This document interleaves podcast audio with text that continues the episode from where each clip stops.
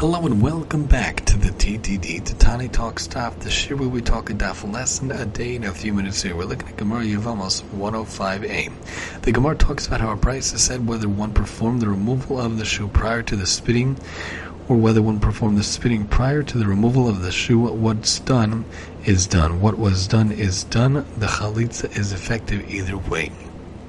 Sometimes in life, in our lives in the lives of those who are around us, sometimes things are done a little out of order. Sometimes things are not done in the right order, but as long as things get done, as long as things get accomplished, it doesn't matter which way it is done. Sometimes things are out of order, sometimes things are not done in the right order, but as long as things get done, we should be able to know and understand that it's what is done is done and it is good to be done. We should do whatever we can in our life to make sure things are done and accomplished in our lives in the right way or in a different way to ensure that everything is good in this in this life and in the lives of those around us. Join us next time as we talk Yevamos 106 here on the TTD.